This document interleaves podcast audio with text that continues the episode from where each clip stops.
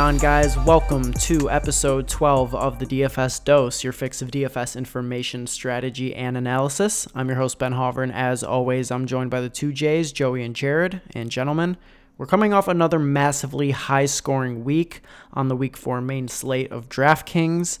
I'm talking cash lineups looking like GPP winners, all that crazy stuff. We saw Mitch Trubisky throw six touchdowns in a surprise shootout. Well, I guess it wasn't so much a shootout as a blowout, but still, um, super surprising.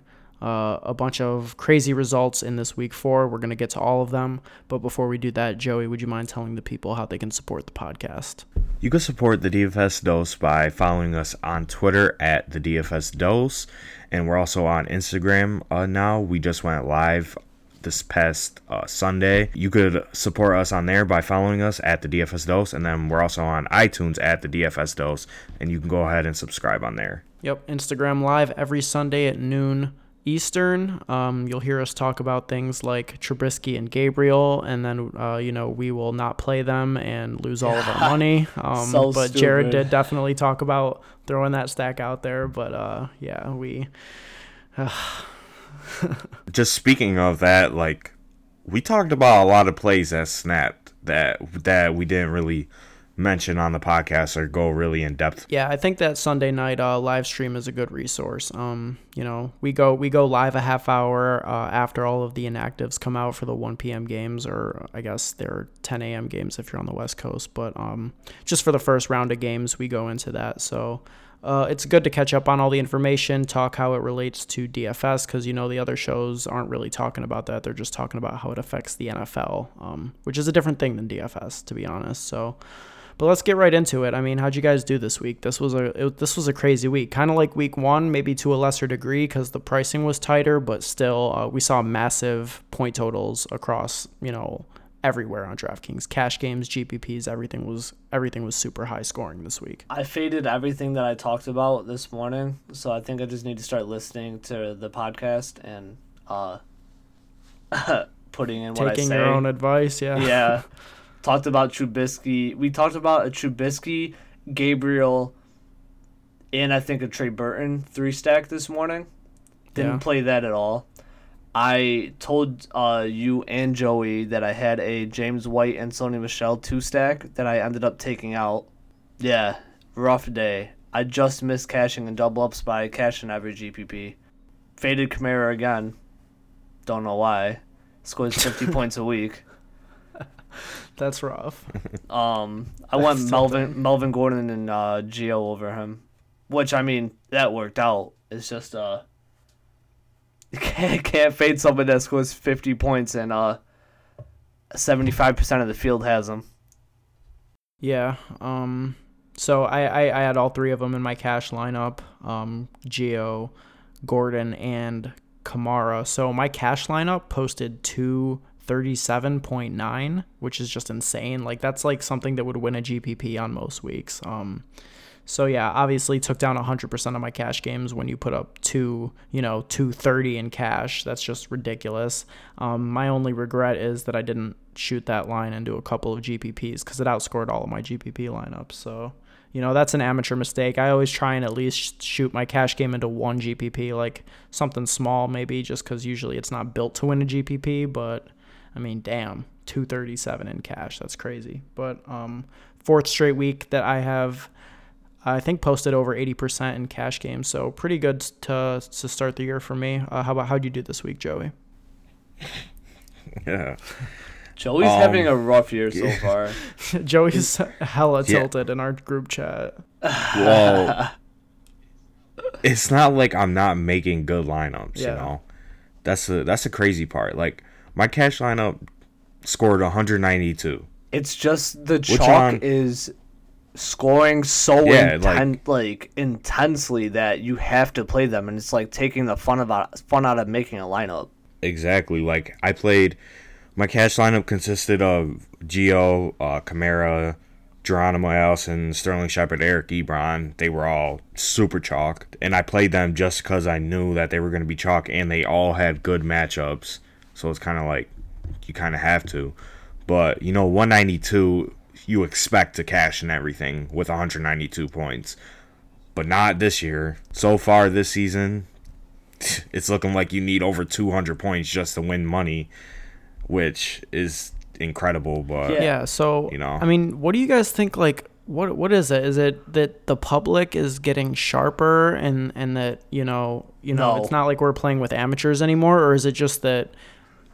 What is it? Because it's definitely noticeably different. It's like, for example, in the old days, I remember it was like you wanted to have 2.5x your salary to cash, and then it started becoming 3xing your salary because the cash lines were creeping up there. People were getting better, and now it's like you need 3.5x or 4x to like cash in these double ups. It's Well, it's crazy. Yeah, well, we were talking about uh, this before, but like when no defense is being played in the NFL, you know, people are going to score, you know, a lot of points, and it's showing right now this season. Faded Kamara today, and I sco- still scored 191 points. Like, what else can I do? Do you guys sort of see the the trend like because obviously we're seeing defenses being bad across the league right now and and just not being able to stop anything. We're just seeing crazy passing numbers going on. We're seeing running backs catch more passes than ever before, getting wide receiver one level targets uh, across multiple running backs. So Receiver twos are better than receiver ones right yeah, now. everywhere. So the top the top running backs besides like Kamara and you know a couple other guys aren't performing. It's just crazy a start to this year. Do you think that it'll course correct though? Do you think this is just like a, a, f- a multi-week anomaly that's going to? I mean, it can't keep up like this, right? Like defenses have to start getting better at some point. you think so. I mean, these are NFL players. Yeah. But then again, on the other side of the ball, these are NFL players. So I guess it's on me for ex- for expecting to win like you know out of previous years. If you drop 192, like that's a great lineup. You expect to cash and everything, and I guess I just need to come to the realization that you know I gotta I gotta shoot for higher than 190 because I think anywhere between like 170 to 200 is a good lineup. Like It, it definitely You- is. you had the right you had the right thought process you picked all the right plays you know everybody on my team scored over 14 points besides my defense and i still yeah, lost and I picked the Packers in, defense. in every contest like, in every That's a great contest pick, i lost like Yeah. crazy, bro. Like, what can I? I don't know. I played right. It's just I didn't pick Kamara.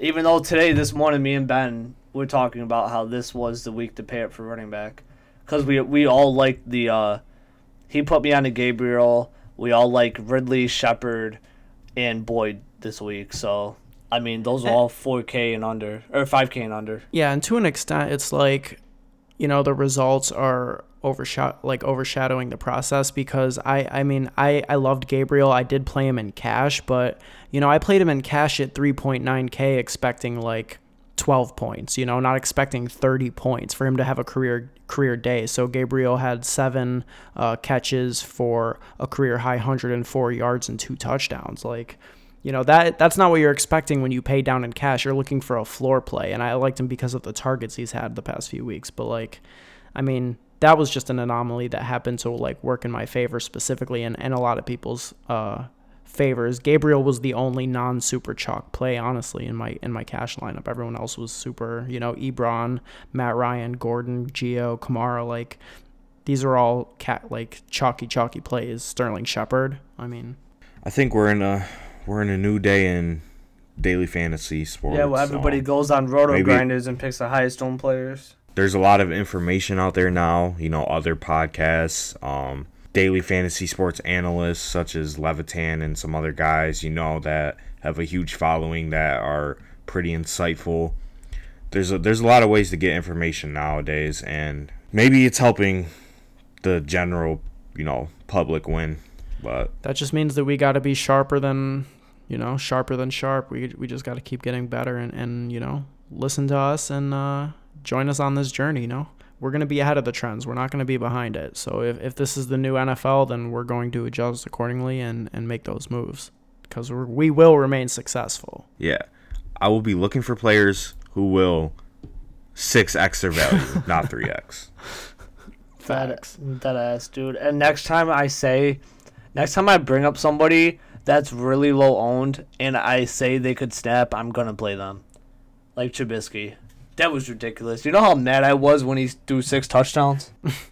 So let's talk about it. So, um, as always on our review shows, we usually go through the players that you needed to have to place highly in GPPs, and we talk about our own results, which we've already done. So let's get right into these uh, slate swinging players. And Trubisky's right at the top of that list. In the Milly Maker, he was 1.5% owned. Um, he managed to put up 46.46, double 46 uh, points on DraftKings. Threw for 354 yards and six touchdowns, added 53 yards on the ground. Just an absolute smash performance by Trubisky. Do you guys think that Trubisky is taking that next step, or is the Buck secondary just play whoever they're against? They're that bad. I think it's both. I like Trubisky. Perfect I think, storm. I mean, sometimes he plays really bad, and sometimes he plays really good. But I think he's just flat out really good. I've been on him since uh, he was in college and before he came out. I was pissed that he went to the Bears because I always thought he was going to be good. I don't know. I think it's that time he takes the the next step. But then again, the Bucs are terrible, dude. I don't know how they won two games. It was just toss, toss, and hope. You know what I'm saying? Yeah. Uh, I don't know. I think he takes the next step. I really like him. I don't think this is uh just a fluke. I, I guess Trubisky to me, he just kind of reminds me of Blake Bortles in a way where he's so up and down. He's athletic, but he also misses throws that he should be making. Um, I don't know. Maybe that's just because they're both like third overall picks in the draft. Maybe I'm tripping. I don't know. I but I just tripping. I. You think so? I mean, I don't know. Like like Bortles' best aspect, especially at this point in his career, is how mobile he is. He's a good. He's always you know rushing for first downs. He's playing well. Um, but he also just will have these games where he's m- missing wide open throws, throws that he should be making, especially as a vet now. And Trubisky is at that point where he's like having these big blow up games, but he just looks uncomfortable in the pocket to me when I watch him. Yeah, I mean he's still young. He's still, and it's another new offensive coordinator. Yeah, that's fair. That's fair. And we saw what you know an a new an improved offensive coordinator did for Jared Goff. So Jeff Fisher might be the worst coach. Might be the worst coach in NFL history. yeah, People really thought Jared Goff was a bust because of Jeff Fisher. Okay. Anyways, anyways, I think that offense is gonna vastly improve even more. Well, it'll probably be like pretty decent this year. The Bears, just because if they get Cohen involved like he should be, he's a really good pass catching back and he's explosive. So if Trubisky has more weapons, Trey Burton, they get Gabriel involved. If they get away from trying to run Jordan Howard 20 times a game, even though he's capable of being very good, they need to put the ball in Trubisky's hands and let him toss it because he can toss it. He's a good quarterback. He has all the weapons. A Rob, Taylor Gabriel. Um, I mean, they drafted Miller, but he dislocated his shoulder. He's got Cohen out the backfield, Burton. yeah. I think their defense is legit. I mean, they have a shot if if Trubisky can hold it together. Yeah, so I think he's he's bound to take that next step. All right, let's move on to some other plays here. Um, this one won't take long, but I was just a little shocked because uh, you know some things get lost in the shuffle when you're watching Red Zone and flipping between different games all day. So I saw Nick Chubb was having a massive game, and then I looked at the results afterwards, and he only had three carries. I was like, what? Like every time I saw Nick Chubb highlights, he was like destroying. I thought he was just taking taking over the Browns' backfield, but he only had three rushing attempts, turned that into 105 yards and two touchdowns on the ground. Do you think that Chubb is in position to, like his uh, like his quarterback, rookie quarterback, sort of take over that job from Hyde? No, definitely not. Yeah, I think I think it's just Hyde's job to lose right now. I mean, I mean, what what more can you do to lose a job than the guy behind you averaging like 30 plus yards per carry? It was also one game though. Yeah, he had he he had a couple good runs today, but in not in my opinion, it's not enough to you know say he's the, he's gonna be the starter now. Yeah, he should get more carries, but I don't think Carlos Hyde will give up the starting job. Yeah, Carlos Hyde's not gonna give up that job. Carlos Hyde is good. I don't know why everyone like doesn't like Carlos Hyde. He's a good running back. He gets hurt a lot, and that would probably be the only way he loses a job. That's true, and he did have a massive game um, on Thursday night, week three for the Browns. So definitely still productive uh, at, at this point. Speaking of another running back in a committee, James White was 10% owned in the Milly Maker. He rushed eight times for 44 yards and a touch. He also brought in eight of his 10 targets for 68 yards and a touchdown, and that totaled out to be 31.2 points on DraftKings. He ended up being a great play at 5.4. Michel was also a good play, just not to that extent. So, what do you guys think about James White going forward? Michel, and and just this Patriots offense. Like Gronk is struggling. They're about to get Edelman back. Chris Hogan is a complete bust from being an offseason like hype star. Everyone thought this was going to be a big time for Hogan. And it's really just like the James White Sony Michel show at this point. So, I mean, Joey, you know, tell us what's going on. Yeah, please let let us know. All right. So just in terms of the Patriots, Tom Brady is struggling right now. Let's just get that out the way. He threw two more interceptions today, so that gives him four on the season now. Burkhead's out, probably for the rest of the season, so that leaves just James White, Sony Michel, like you mentioned, Ben. James White is a lock every week in cash, at least cash every week. Um, he's the check down back. Tom Brady looks to him basically damn near every play right now because none of our receivers could get open. Like Dorsett did have a good catch, but he's usually iffy. Uh, Cordarrelle Patterson is a bust. Like you said, Hogan is a bust from what his hype was in the offseason.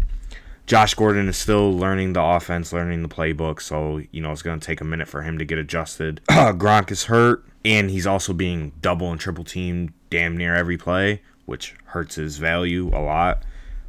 So Sony, he he'll be the he'll be the rushing attempts guy, and James White will be the pass catcher, and that's it going forward. And then I like obviously Edelman will come back and be, you know, elite. I think. Yeah. So two questions.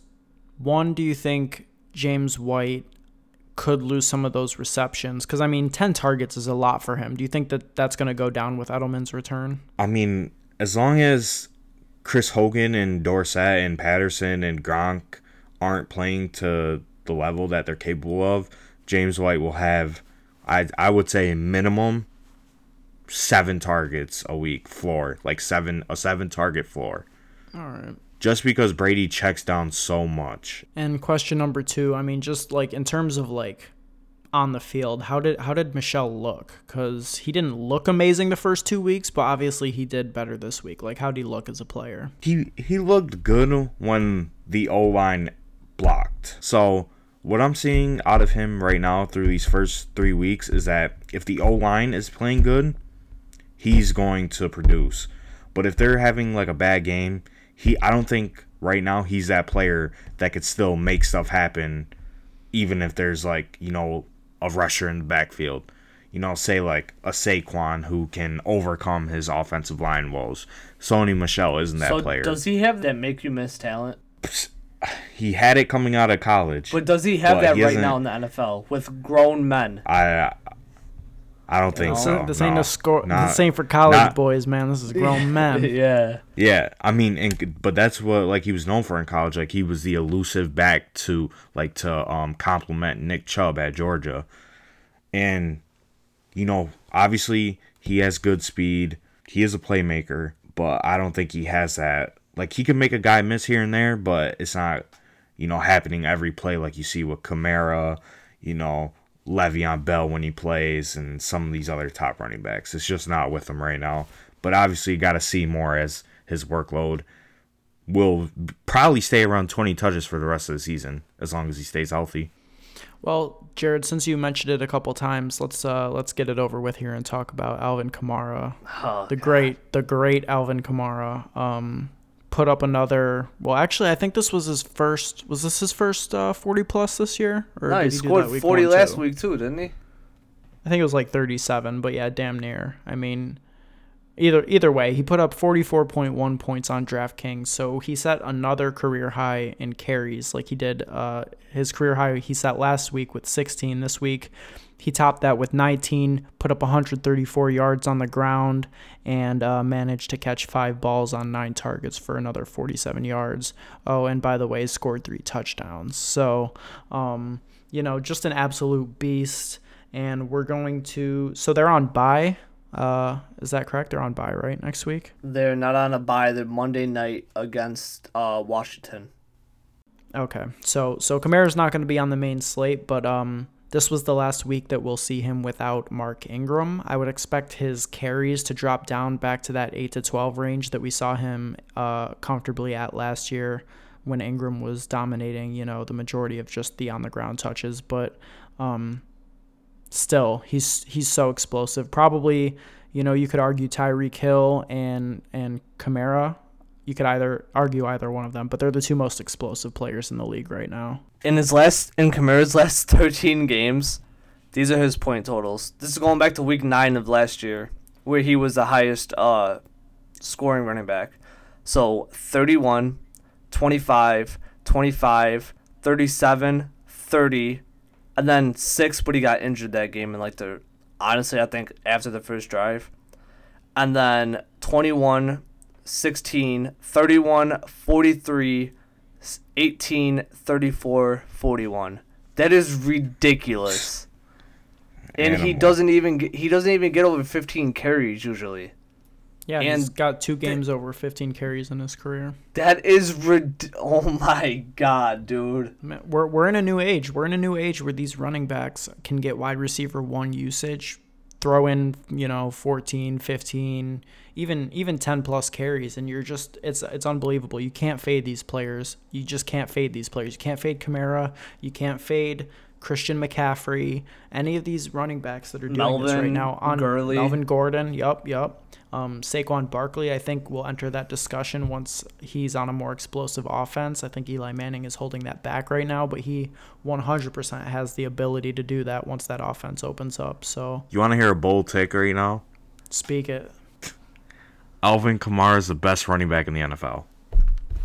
I mean, Le'Veon Bell is not playing right now. If wait, all around running back is probably still Gurley. Actually, it's not probably still Gurley. It is Gurley. Give me Kamara over Gurley. Watch your bold oh. take, bold, bold take right here. Kamara over Gurley. We're not talking. Are we Do talking think- just do about you think fantasy Kamara football? could be a workhorse? If they wanted to, he could be a workhorse No, he rusher. can't, dude. No, he can't. I mean, he did go 19 for 130 today. 134. He can't do that consistently. Once he get, he's like, no, no, dude. He's not better than Gurley. Fantasy football, he might be. Why couldn't Kamara be a workhorse rusher? Like, is it just like, or the type of runner that he is, or like he's that? not. he's He's, like, not the type of runner that's gonna go between the tackles and put his head down. He's not gonna fall forward. He's. I mean- he's not. He's. He's not what Gurley is. Gurley is a running back. He's going to run you over. He's going to make you miss. He can catch out of the backfield. He can get 30 carries a game. And the next week, he can get 30 carries a game. There's a reason Kamara is not getting f- over 15 carries a game. yeah, because I have Mark Ingram. But Ingram. think about this. But think about this. Like, they're two different Joey, types of players. Like Kamara's like an Antonio Brown, and, and Gurley's like a Julio Jones. Like just because he's not a big body gonna run you over, he still does what he does so elite that they're in that conversation. Like he can't body up on you like you know like Gurley can and run you over and and do that, but he avoids contact. He just slides through the field like nobody can touch him or, or get like deliver big hits to him. He's so elusive. He's not better than Gurley. Yeah, I don't know if I would say that either. So I think the con- I think the I think the argument could be there if you want to argue. Well, not even like so if we're just talking about like body types, like Kamara is nine pound he like he weighs nine pounds less than Gurley and he's two inches shorter. So they're around the same build. So it's not like it's not like Gurley is this massive running back over Kamara and Kamara's like this five eight. But they're different runners. They're different runners that that Gurley can take a big hit and get right back up and then come right at you or run you over. Kamara will never do that. If Kamara takes a huge hit, like he's not gonna get back up and go right back at you. He's not gonna he's not gonna get that work workhorse load that Gurley's gonna get and consistently be great doing it, running the ball, running the ball. I think you're disregarding all of what Ben said about him not taking those big hits and that we're basically He in is a elusive. age- He's the most elusive new- running back I've ever seen, honestly. We're in a new age NFL where it's not just running that matters; it's receiving, and Kamara's a better receiver than Todd And Gurley. not to mention, he's Kamara's that. shown to be super proficient. Like it's not like they're afraid to give the ball to him inside the ten and let him run it in. He he did that multiple times today. I think. I think it, I think some of those came from inside the ten. I don't know. I just, I obviously, I think I like Gurley, but I, I, I don't know. I just like Kamara a little. It's bit definitely a bold take, and I think Le'Veon Bell is better than both of them to be completely honest. But he's he's not there right now. No, I don't think okay. Le'Veon's better than Gurley. I'll- Le'Veon Bell does what they both do. He's like a mix. Yeah, I'm not, I'm not putting him in the conversation just because he's holding out. But when you know all of them are playing, I would take Le'Veon over both of them. I agree. I'm taking Gurley over all of them. Damn. Well, hey, good talk, boys. Um, let, let's keep the show moving though, and talk about a running back who's just outside of that tier, um, but is potentially maybe the best runner of the group, and Zeke Elliott. I don't know if you could say that, but I mean he's in the conversation. So Zeke had a great day this week, 152 yards on the ground, uh, four receptions for 88 yards and a touch. Uh, receiving as well, so he was getting some receiving looks. Um, he ended up being 31% owned in the Milly Maker, which was super surprising. I think he was the most owned running back, um, even more so than Kamara, who was uh, just under 30%. So, you know, that hurt my heart to see as a Lions fan, but, you know, I totally detached that when playing DFS. I, I loaded up on Zeke, thought he was a great play. Um, and he and he was. So, what do you guys think about Zeke? I mean, it seems like he's overcoming the deficiency of, of a Yeah. bad offensive line. Like we're used to the Cowboys having such an amazing line, but with all the injuries they're facing, the line is a problem. Dak Prescott's accuracy is a problem, but Zeke is managing to still put it together.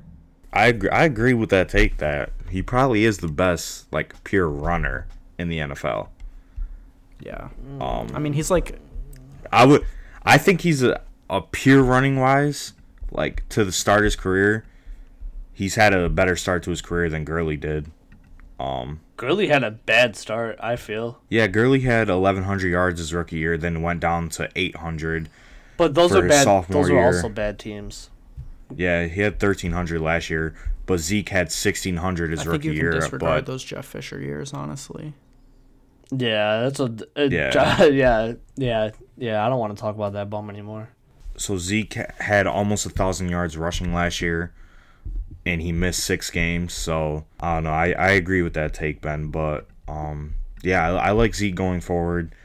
Um, he had a career day today, and I just I just like him a lot. He's he's a great running back. He could catch, which is always a plus on DraftKings, where you get rewarded for uh, catches. And yeah, he just had a he just had a great game, and he's a great play moving forward.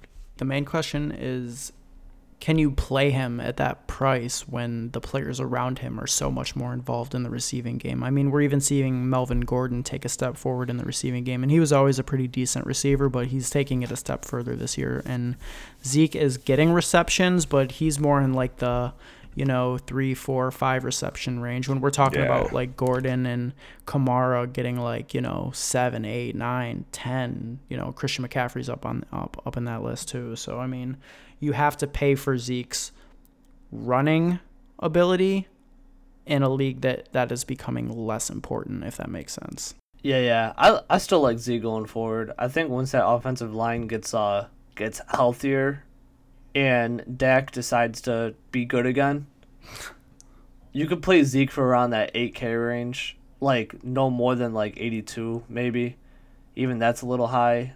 But once if he's hovering around that low eight thousand or below, he's definitely a play, especially against bad run defense like the Lions today and, um everybody but him in that offense is just so bad. It's hard if he's hovering right around Melvin Gordon. Like I'm playing Melvin Gordon. Melvin Gordon scores a touchdown every week. Every single week he will score you a touchdown.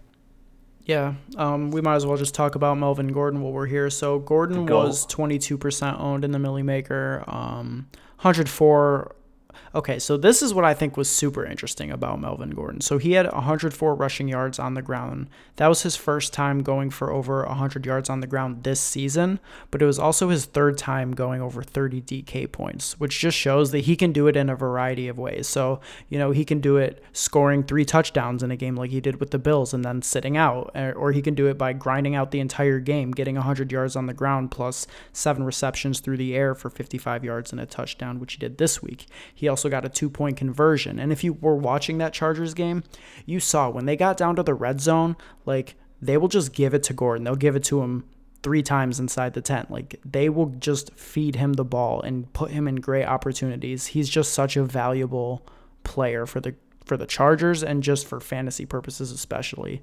I mean, you have to put him in that elite tier. You have to. Do you think he could score 20 touchdowns this year? What's he at right now? Like 4 or 5? 4 two on the ground, two receiving. I One mean, a week. Yeah, I mean he definitely could. He definitely could. If he stays healthy for 16 games, he definitely could put up like 20 touchdowns.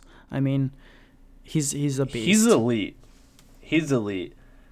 I remember when me and you were having that debate when they when him and Gurley both came out, mm-hmm. and how I liked Melvin way more than Gurley, and obviously that's that's flips that I like. Well, it hasn't completely flipped because I still love Melvin, but I think Gurley is better. Um, but Melvin is elite, and I don't think anyone really thought that after his uh after his first year when he was wasn't great and he kept getting injured and well, there was a lot of like talks like Melvin Gordon. So so he has never averaged uh, over four yards per carry throughout his career. So a lot of people you know, on Twitter and stuff would just sort of label him as like a work a workload guy, you know, not necessarily a talented player, but I don't see how you could possibly think that watching him. And I mean, maybe he's getting better and better as time goes on. I mean, he's currently averaging 4.4 yards per carry, not that yards per carry is like the end all be all of running back skill, but um yeah, I mean, I mean Gordon is definitely just I don't know, he's elite. There's no, there's no other way to put it. He, he's a great player on a high scoring offense. So you have to look at him that way. And he's becoming more and more involved in the receiving game too. So Se- Yeah, 17 receptions through three weeks or through four weeks. 17 receptions through four weeks. That's crazy. If he's gonna average five catches or about five catches a game, and he gets all that red zone work, he could be a lock every week. And his price isn't even that high. Eighty three hundred against a bad San Francisco defense. It was kind of like a steal. I agree. Yeah. All right. Uh, speaking of a steal for his price, Gio Bernard was 6,300 this week against the Falcons, who we know we've talked about it all week, just surrender points to receiving backs, and that wasn't necessarily how uh, Gio got his this week. He added, uh, or he got four catches for 27 yards on uh, through the air, so that wasn't necessarily how he managed his production, but he still managed to get 69 yards on the ground, 15 touches, and got two touchdowns rushing. So uh, Gio managed to get his. He was an absolute lock play for pretty much everybody playing DFS this week, especially on DraftKings. Um, I mean, you guys both played Gio, right? Every single lineup. Yeah, uh, Gio was a smash play, and he definitely returned that value. He got about, I think, like 25 or so points on DraftKings. Um, great play. If Mixon's out again, he should be another good play. As long as Mixon's out, Gio Bernard is just lock him in. Got to do it. He gets the usage, and and that's the Bengals are a very very productive team on offense this year. So you have to look at them that way. He's finally gonna get the recognition that he deserves after all these freaking years. They always they always trying to get someone to replace him. Let's talk about another running back up here who is still consistently going under owned compared to his peers, and that's Saquon Barkley. So we did see his ownership go up for the first time this year, above 10%. He clocked in at 18.1% in the Milly Maker, but again, does nothing but put up over 20 points on DraftKings, 22 this week. Um, 44 rushing yards, 56 receiving yards on six receptions, and a touchdown on the ground. So Barkley is a good player, great player, potentially being held down by a bad quarterback. Do you guys think that Barkley still has room to grow? Um, coming coming into the NFL and potentially finding himself on a better offense once Eli Manning is, you know, not holding the Giants back anymore. For sure. He's gotten over 100 total yards from scrimmage in four straight weeks. Um yeah, he he has room to grow as a catcher and as a rusher. And like you said, he's just being limited by a bad Giants offensive line. Yeah, um, and and it isn't just the line because Eli is a problem at this point. I mean, oh yeah, Eli Manning is trash. I'm sorry, but yeah, he's bad. So he he limits everybody's everybody on that offense, and the Giants need to get rid of him. Honestly, yeah, they they passed up their opportunity by taking Barkley, and we're kind of seeing how that like what position that puts them in. Like, you know, they've got a good rushing attack now. They've got a running back who can uh, apparently do it all, but it isn't enough for this team because Eli Manning is a clear detriment. So, um, Odell Beckham, who was super popular this week at 8,700, disappointed. Um, seven catches for 60 yards, no touchdowns. And you could if you if you saw this game at all, they they kept showing continuous shots of him just like freaking out. Like he was you can tell he is super pissed off like at how unproductive he's been this year. And in my opinion, that's all on Eli. Like Odell is obviously an elite player and he's just getting held down. So this entire offense is getting held down by Eli Manning right now. Yeah. It's basically they're just wasting the prime of their elite players because they have a lot of good offensive players on on that team and it's just sad to see that they're all being held down by a incompetent quarterback who honestly shouldn't even be on a team right now because he's so bad. Facts. Um, the only player who managed to really be, I mean, oh, uh, Barkley was productive, but Sterling Shepard caught 10 of his 10 targets for 77 yards and a touchdown. He was chalk for a good reason. The Saints lost their slot corner, and Shepard ate in the slot all day long. With Evan Engram out, he's perfect for those low A dot targets, and he put up 25 points on a uh, I think it was 4.9 salary on DraftKings. So just mm-hmm. just a great cash game play. Um, he was fine in tournaments too. Um, all around good player, and I don't see why that role won't sustain for him. I think that he is even more sustainable than Odell at this point, just because with how bad that line is.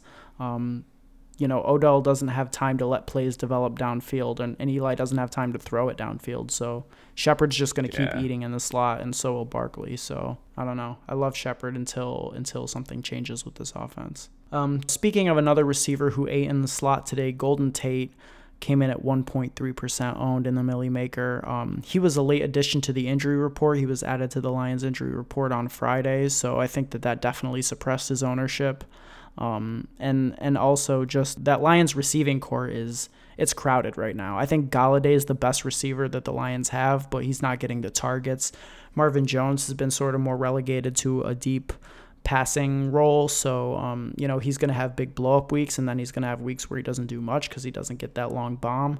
And Golden Tate is just consistent. So, I mean, today he went eight for eight, uh, 132, and two touchdowns through the air. Super swaggy touchdowns. Um, I guess there was footage of like Matt Patricia yelling at him on the sideline for kind of showboating when he went in. I mean, I don't think Golden Tate's ever going to stop that though. That's just the player he is. He's just like super confident, over the top dude. Love him as a Lions Cocky. fan. Cocky, yeah, but you know, he can back it up. He's he's a yards after the catch monster. I'm sure everyone has seen all the numbers about how like him and Antonio Brown are neck and neck as the best players with the ball in their hands at receiver. So um, yeah, Love that's remember the discussion we were having before the uh, the pod. That's another guy I was thinking of, Golden Tate. Yeah, as uh, as one of the receivers with the best first move with the ball in his hand, definitely agree with the uh, yeah. Golden Tate's in that conversation. Golden Tate, tough for me to play when he gets that high because um, as as much as he does get catches and yards, uh, he doesn't usually score touchdowns. So the two touchdowns, in my opinion, is definitely an aberration for him. Uh, if his price rises based on that, I would definitely look to fade and go more towards Golladay, who's absolutely having a great year and just made one of the most incredible catches this uh, during the game today. It was a short catch, but it was just crazy the body control he showed. So, speaking of another wide receiver who snapped at relatively low ownership this week, Uh, DeAndre Hopkins was under five percent owned, and that's just a travesty. He should never be that that low owned. I mean, Hopkins is a beast. I feel like people aren't quite talking about him this year quite as much. Not sure why, but um, Hopkins is a monster, and he showed that again today. He had 12 targets, caught 10 of them for 169 yards and a touchdown. That's 35 points on DK. Um, talk about it, guys. I mean, Nuke blew up. He's a top five receiver, and him going at what you said less than five percent Yeah. owned or around five like percent. I think it was is, about five percent in the Milly Maker. is a tragedy. Um, he should never he should never be that low owned in my opinion. But he's been he's been going low owned the last couple of weeks to start the season. So Is it just is it Will Fuller's just sort of taking the spotlight um, away from yeah, him? I yeah honestly I think it is. But Will Fuller got hurt, so I just want to mention uh, Keke Coutee is um he could be he could be in play for you know for future weeks. He had 15 targets this week after because Fuller got injured. He hurt his hamstring. Yeah. Yeah, he ended up having 11 catches for 109 yards on 15 targets. He ended up scoring 21 uh, point 70 points. So just watch out for him if if Fuller is to miss. Yo, how do you say his name? Because like they were like all off season, think I, it's heard it was yeah, I, I heard it was Katui all off season, and then on the broadcast they were saying cutie. I'm like, what? Is that how you say it? But I mean, it's definitely not Katui because that doesn't make any sense. I think it is. I cutie. think it's, It's- I think it's cootie, like cooties. Yeah, it's Keke Coutee. That's how you say it. Word. Yeah. Speaking of, uh, it is definitely Geoff Swaim. We can confirm that Geoff, who we called uh, as a potential, you know, we gave a Jaw. guaf. but yeah, Mr. Swaim did score a touchdown. So if you uh, listen to us on that play, good for you. Probably wasn't quite enough to win a GPP, but hey, I mean, he did like 6x his value. So it's lit. But let's talk about some tight ends who could have won you some GPPs. So starting off with George Kittle at a whopping 2.6% owned in the Milly Maker. That's crazy. Um, ended up putting 27.5 points up on DraftKings, led the team with eight targets. He was clearly uh, CJ Beathard's favorite target. Um, 125 yards and a touchdown on six catches. Uh, what do you guys think about Kittle going forward as Beathard's potential uh, number one target? We said it on the last on the last podcast. We said they had that connection. They showered together and whatnot. Yeah, shout out to Levitan. You- That's you- totally true. Yeah. You gotta you gotta trust somebody if you if you shower and butt ass naked with them, you know. So so like how can you not like Kittle going forward if he's gonna be like the first you know look that C.J. Beathard is going to, you know. yeah, he's gonna be cash. I didn't even um pay attention to what he was doing. I didn't even know he had that good of a Yeah, he had an 82 yard touchdown. I mean, it came most of it came from that. I mean, right off the bat, that set him over the 100 yards or the 100 yard bonus. Plus, it was a touchdown. Plus, it was 80 yards. I mean, he just had a massive, like, huge swing from that one play. Dang. Yeah, we said that was our main cash play, Kittle. Um. Yeah, honestly, I didn't even know that he got that. that that's crazy, but yeah, I like Kittle going forward. Yep, and uh, Jared, props to you. You definitely nailed the uh, Beathard over Josh Allen call for this week. Um, you know, yeah, First drive of first drive of the game. yeah, Josh Allen came in with a whopping three points. fire. I'm glad I didn't play that. I was I was legitimately like, man, I wonder if he could be a good cash play. Like, nah, I'm very glad I got off that. Beathard scored like five or six on the first drive, and Josh Allen hit three the whole game. What a bum. It's my son though. yeah. I was ready to uh, give the Bills some major props if they pulled off the second upset uh, on the road in a week, but no, they reverted to their status as worst team in the NFL. So um, we will address them as such on this podcast. And let's talk about another tight end who was at low ownership and absolutely snapped, um, Jared Cook, who built on, his stunning start to the season. He was not that player following uh, his big week one game, but he came back week four, 13 targets, turned it into eight catches for 132 yards and two touchdowns. That's 34 DK points at uh, 6.2% owned in the Milly Maker. Um, Jared Cook, like, is this going to be more consistent than he's ever been, or is it just more of the same? Just a player that you can't trust and will just destroy you when he does decide to go off. so he got over 100 yards receiving. So what does that mean next week? Heavy fade. He's not going to do heavy fade. He's not he's not going to do anything. That's just an early look into week 5. early look, cross him off your player pool immediately. But I, I just feel like he's very inconsistent and and I, I don't know he'll have those games where he does snap but he'll also have those games where he gets two points and it's just not an option you know going forward unless it's like a very good matchup yeah um, I don't know who they're playing next week off the top of my head, but it doesn't matter because I'm going to be fading him. We know he can't put up two of these games in a row. It's proven. Uh, no need to talk about him until week six. Straight fade for week five. That's all you need yep, to hear. Yep. Um, is there anybody else that you guys want to cover before we uh, get out of here? Jordan Howard is a bum now for whatever reason. Oh yeah, that's crazy. That their offense is I mean, he was the only one really who didn't put up something. I mean, Robinson didn't do great considering what Trubisky did, but I mean, at least he got, you know, double digit points. Jordan Howard got one of like the first 10 carries of the game. the starting running back got one of the first 10 carries of the game. Like, what are you doing?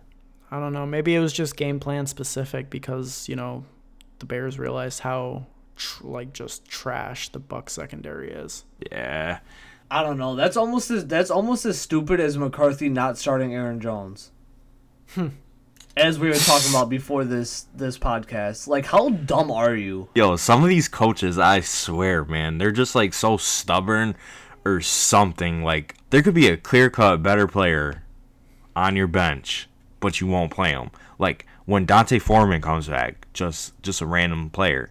He's better than Lamar Miller. Bro, if D'Onta Foreman doesn't start the day he comes back, I swear to God, yo. Bill O'Brien he needs to get the boot is, if he's not if he's not starting, dude. Yo, we're talking about someone who started Tom Savage over Deshaun Watson to start last year. Like Bill O'Brien yeah, is definitely not gonna facts. play anyone over Lamar Miller. That's his man. Yeah. but yeah, man, these coaches though, like Frank Reich blew the blew the Colts game. Like just bad management. No, okay. It's just it's crazy. No, no, I I disagree with that. I disagree with that. You, bruh. If I'm a coach, I'm going for it right there. On your 40 yard line. This isn't I'm Madden, not, bro. Yes, this isn't Madden. A tie, a tie is better than an exactly. Out. He's like, he's like, I'm not playing for the tie. Well, you know what? You're not playing for the playoffs. You know, you're playing. You're you're losing now. You lost. Like with with how bad that division actually is, behind all the smoke screens of the Titans and how bad that Jags offense is, play for the tie. Like you're stupid, bro. Honestly. Yeah. Why are you going for? No, Just punt nah, the nah, ball. Nah, nah, nah. Deshaun Watson, they could easily just score in one play.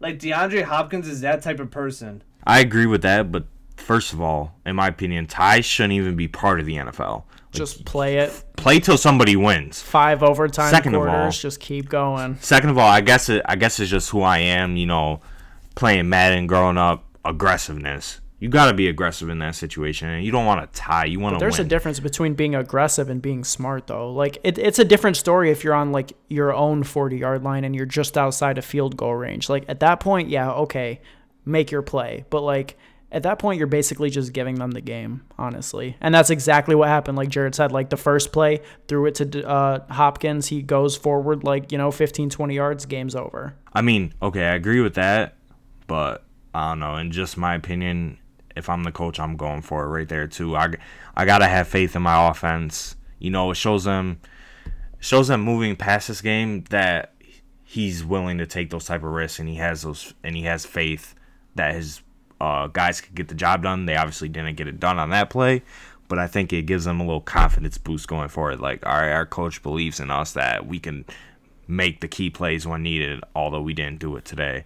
Yo, I'm telling you, you gotta you gotta be ballsy sometimes. It There's a pays off. balance. I mean, we saw the Eagles, who I think went for it the most on fourth down, make it to the Super Bowl last year. But I think it's it's all it's all situational. So I just have a question for you guys. We're a quarter way through the NFL season. So what are your thoughts on the season so far?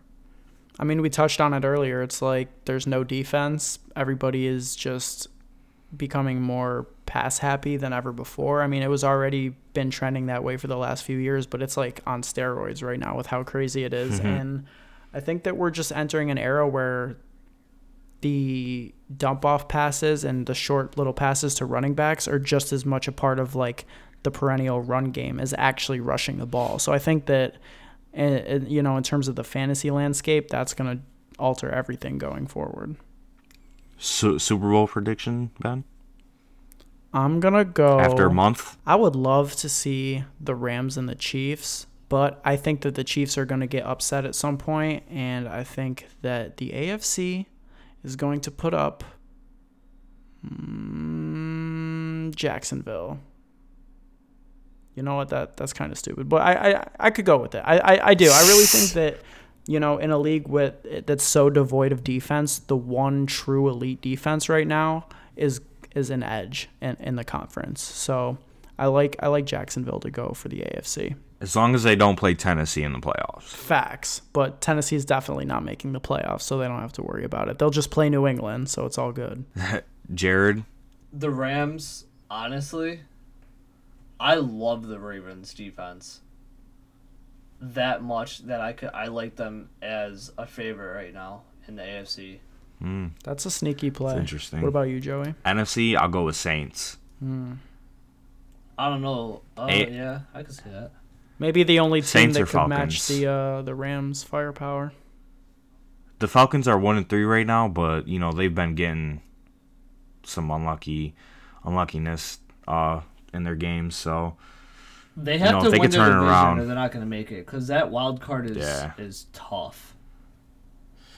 The Um, Falcons are playing great, but they just fell to one and three. Like it's gonna be really tough Yeah. for them.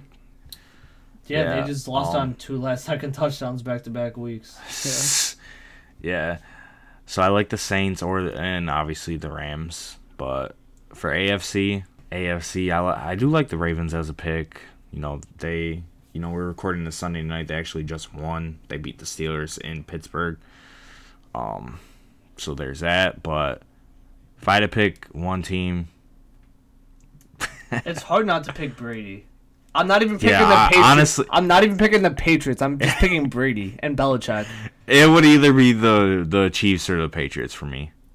I don't. The I don't Chiefs are I would- Patriots have amazing. it. I- I don't. I don't think the As a Patriots Patriots can stop fan- the Chiefs. Not this year. As a Patriots fan, I would pick the Patriots, but in reality, it'd probably be Patriots, Chiefs, Jags for me, and then Ravens, low key. I like the Ravens more than the Chiefs.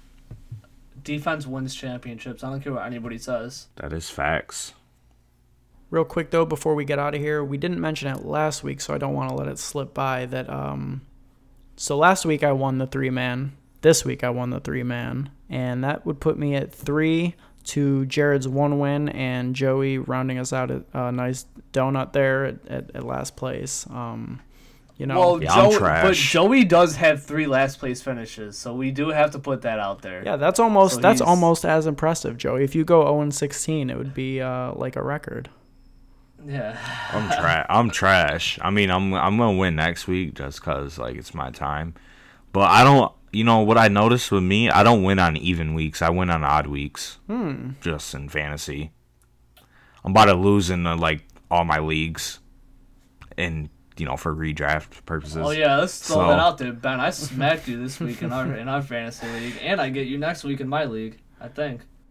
Yeah. Um yeah, you, you gave me my first L in that league. Um still though, I think I'm pretty close to first place in both. Or maybe maybe like second now after this loss, but I'm not worried about it. I'm nice with the season long teams. But yeah, that's gonna be it for us this week on the DFS dose. Um, you can find us on Instagram now at the DFS Dose, also on Twitter at the DFS Dose. My personal Twitter is at Ben Hauver, B E N H A U V E R. Guys, tell them where they can find you. You can find me on Twitter at Joey Carrion underscore. And you can find me at Jared underscore underscore Marcus. And also, just a reminder, you can find us on iTunes at the DFS Dose, and then you go ahead and click that subscribe button if you're still listening, because that means you're a true supporter and that we love you so much. Facts. Big facts. All right, guys. Uh, peace out. We will see you on Thursday. You.